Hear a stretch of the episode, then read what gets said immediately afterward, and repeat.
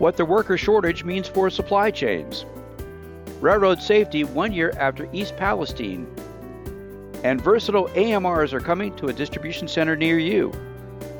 Pull up a chair and join us as the editors of DC Velocity discuss these stories, as well as news and supply chain trends, on this week's Logistics Matters podcast. Hi, I'm Dave Maloney. I'm the Group Editorial Director at DC Velocity. Welcome. And as someone who lives in Western Pennsylvania, I wish you a happy Groundhog's Day. Looks like Punxsutawney Phil came through with us with an early spring. Logistics Matters is sponsored by Aptean. Aptean is a global provider of mission critical, industry specific logistics and transportation management solutions. Aptean Proof of Delivery provides advanced transportation systems to world leading brands helping to transform final mile delivery services, boost operational efficiencies, and drive business growth. Your delivery operation can be a powerful vehicle to deliver game changing customer service. Visit Aptean.com and discover what's next now. As usual, our DC Velocity senior editors Ben Ames and Victoria Kickham will be along to provide their insights into the top stories of this week. But to begin today, Unemployment rates in the United States continue to be under 4%, currently at 3.7%, which further demonstrates the growing strength of the overall economy. However, one thing that may stifle growth is the difficulty of finding good workers with so few people looking for jobs. Logistics technology company Descartes has just completed a study. It's called How Bad is the Supply Chain and Logistics Workforce Challenge? Here to talk about that research, we welcome back Descartes' Executive Vice President of Industry, Chris Jones. Chris, for those not familiar with Descartes, can you briefly describe what your company does in the supply chain and your role there? Uh, sure. Uh, so uh, Descartes is a global logistics and supply chain technology company. We we actually do a wide uh, array of things for um, shippers and the logistics community. Uh, it, it, varies from global logistics, think of tracking air and ocean shipments, to um, what we call, uh, you know, customs filings, security filings. These days, you have to get clearance to move them. To uh, uh systems for transportation management, um, uh, real-time visibility systems, and uh, quite a bit of other things there. I, I just kind of leave it with the all the way through the final mile. And if you think about uh, home delivery, last mile logistics uh, for managing fleets and couriers and so forth. Um, so it's quite a array of things. Uh, my role is really focusing on uh, best practices and helping to educate the market. Uh, we have customers doing phenomenal things, and we think that there's opportunities out there uh, for others to learn. You know, and that's not just about the technology; it's really about the strategies and tactics. Great, thank you. Um, and of course, as I mentioned, Descartes just completed a study on supply chain workforce shortages. The study is called "How Bad Is the Supply Chain and Logistics Workforce Challenge?" What were you hoping to accomplish with this research? Well, uh, labor issue really kind of uh, raised its ugly head in terms of uh, uh, just lack of resources through the pandemic, and and there was an assumption that this would change uh, coming out of the pandemic, and and uh, we wanted to gauge whether that was happening or not. Our our our assumption was that it wasn't, based on what we were hearing, but we wanted to get a view, and not only did we want to know uh, if if you will, like is this happening, but you know how is it impacting companies. And what were some of the major findings, uh, particularly as it related to the transportation sectors? Well, I, I think a couple key things. Uh, over 70% of the respondents said they were experiencing some kind of issue. 37% of the respondents said it was a is a really big deal for them. Uh, you know, transportation is um, uh, you know it's so labor intensive, right? If you think about it, uh, um, and so uh, not having access uh, to the resources you need means uh, you know your your business performance is going to get hit. And according to your research, one of the things that people have difficulty with is finding skilled and knowledgeable workers for their supply chains. Is this simply due to a lack of good training, or is there more behind some of these concerns with finding good, knowledgeable workers? Well, uh, you know, data has become such a big part of supply chains and logistics, and just the, the I'll call it the natural course of business these days, and using things like GPS uh, tracking technologies, you know, across all the modes, uh, having, for instance, sophisticated drivers apps that can give you statuses of the delivery, so not just where they are, but what they're doing and so forth. This is, you know, billions and trillions uh, uh, points of data that really can help businesses uh, uh determine how they're doing, you know, handle disruptions, uh, improve performance, and, and, so forth. That data needs to be analyzed, right? Um, and that's where you really need knowledge workers. And so this has exploded, and the technologies have matured considerably in this space. So now there's a recognition that, you know, think of it, that the moving the goods is important and the information related to the moving, movement of those goods is also important and you need people for that. So uh, it's, you know, I would just say the demand side of the equation has just outstripped uh, the market's ability to uh, source it. And so, as a result of that, in what ways is company performance being affected and also customer service that they give to their clients? Well, uh, that was one of the clear findings. Um, you know, there's a couple ways to look at this. Uh, if you don't have uh, enough people, uh, a couple things are going to happen. You're, as an example, you're just not going to be able to fulfill orders uh, that you might have uh, for customers fast enough. Um, you, uh, in this case, also there's been a huge issue with I'll call it quality of workforce. Um, so, a lot more execution issues out there. Um, it's really uh, been quite a challenge uh, versus maybe where we were in the past. Um, so you know, as we think of things like peak seasons, uh, that was a, that was has become a, now a, a, much bigger issue for for uh, supply chain organizations to bring in the talent uh, and what I call higher quality talent, right? So definitely overall performance uh, as well as uh, just uh, you know how customers see uh, that I'll call it that degradation. So, looking at what your research revealed, what strategies should companies and I guess shippers in particular adopt as a result of trying to manage these workforce shortages?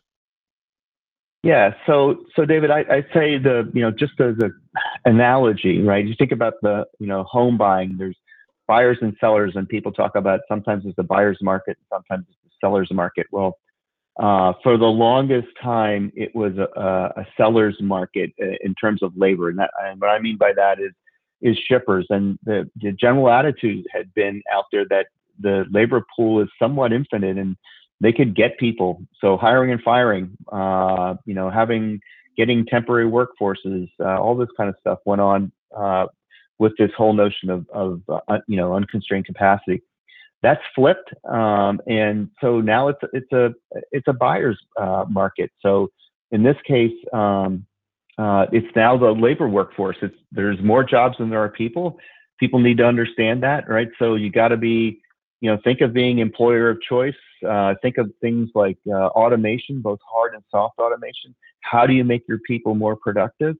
And as we were talking about with skilled workers, how do we take particularly knowledge workers and make sure that the majority of their time is spent on high value knowledge work, not on lower value things like organizing and you know assembling data and running reports and so forth. So this whole notion of productivity is going to be huge uh, ongoing. That makes a lot of sense and just shows that the being able to have the right kind of tools is so important these days. We've been talking to Chris Jones. He's the Executive Vice President of Industry for Descartes. Chris, thanks again for joining us on Logistics Matters. Okay, well, thank you, David. I appreciate it. Now let's take a look at some of the other supply chain news from the week. And Ben, it's been almost a year since that terrible railroad accident in East Palestine, Ohio. And the, ever since then, the industry and Congress and safety agencies have been haggling over how to make trains safer to prevent such future accidents.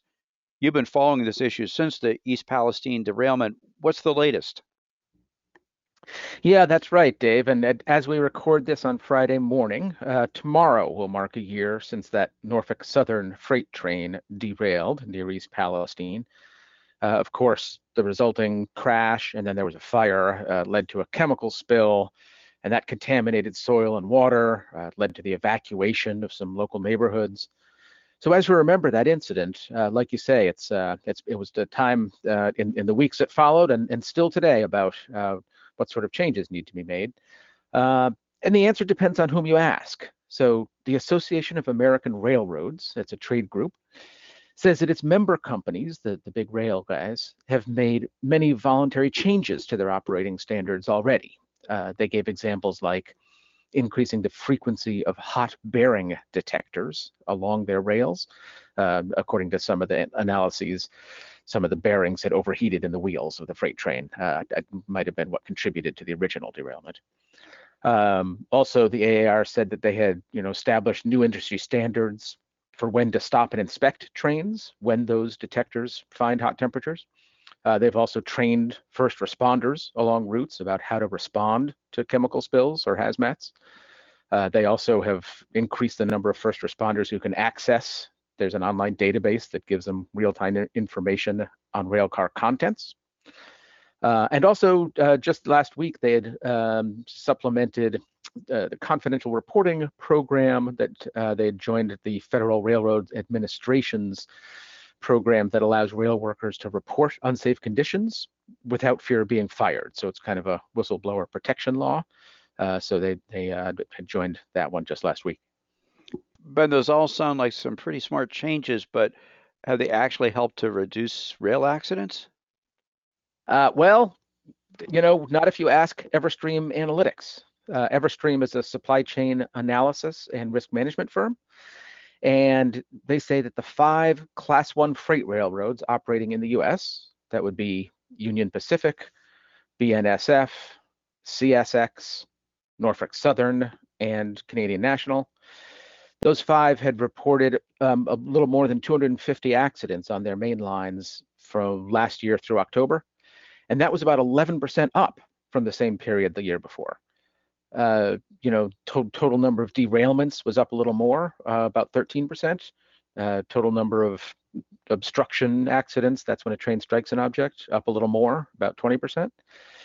Uh, so Everstream says that that's because trains are increasingly running faster, longer trains, and carrying more cargo than ever before, and that tends to make them more susceptible to accidents. Uh, so Everstream actually called out the Association of American Railroads for their actions in blocking, so far at least, the proposed congressional regulatory bill that's called the Railway Safety Act that had immediately followed the East Palestine derailment. Uh, but that bill is currently stuck in a subcommittee. You know, in response, the AAR says that its actions work better if they're voluntary than mandatory, but Everstream says the numbers tell a different story. Right, and I guess it's it's not too often that companies volunteer to do something that is not directly related to their own interests. So this may take some correctional action from Congress. Yeah, perhaps so. Uh, better safety would, uh, you know, be, be better for all involved. Thank you, Ben. Glad to. And Victoria, you've been researching new flexible robotic technologies for our February cover story in DC Velocity. What's the article about? Well, Dave, yes, that's right. It's and it's about AMRs or autonomous mobile robots. We cover warehouse automation and robotics quite frequently in the magazine, but for our February issue, I wanted to look at how AMRs in particular are reshaping the warehouse landscape and even influencing how work is done in other industries. So I spoke to a couple of robotics companies and learned of some interesting projects that are producing, you know, some pretty big results in terms of enhanced productivity, labor reduction, and even sustainability efforts. And what did you learn in your research? Well, I focused on two projects, and one was between robotics company Geek Plus and third-party logistics services provider or 3PL uh, UPS Supply Chain. Um, in a nutshell, they've rolled out a goods-to-person AMR solution across several of the 3PL's locations, and they started with a pilot project that's serving UPS Supply Chain's customer Allbirds, which is a San Francisco-based footwear and apparel company. During the pilot, the partners focused on developing a protocol that would allow them to then quickly roll out the AMR solution to other facilities in the network. And they started in 2022, and now, or as of my finishing the story uh, a few weeks ago, have they have AMR-based solutions running in six locations. So they rolled those out pretty quickly. The other project detailed in the story is between Zebra Technologies and a sustainable farming startup called Hippo Harvest. They grow lettuce in greenhouses using a variety of energy and labor saving techniques, and it's all designed to bring fresh, uh, locally grown produce closer to the consumer. Hippo Harvest is using Zebra's AMRs in much the same way that a fulfillment center or DC does. Uh, they transport uh, trays of plants, the plants are grown in these big trays, uh, throughout the greenhouse, moving them to different stations as needed and for harvesting. So they look like the same little, you know, Roomba like AMRs with the scissor lift and they suction to the bottom of the, the tray of plants and move them around. Uh, they also use the AMRs in other ways, though. Uh, they use them for watering and feeding the plants, for example, and even for doing routine maintenance in the facility. Um, in talking to um, the leaders at Hippo Harvest, they said the uh, the robots even vacuum and things like that. They're always finding new applications, just like we see in warehouses and DCs. It was interesting too to note that um, the leaders at Hippo Harvest had had seen how successful AMRs have been in warehouses. This warehousing and logistics is really, as we know, kind of you know gone through the off the charts with how we're uh, applying uh, these these kind of robots. So they figured that they could adapt them to their greenhouses, and they have. Both projects include some pretty impressive um, uh, metrics, improvement metrics and benefits.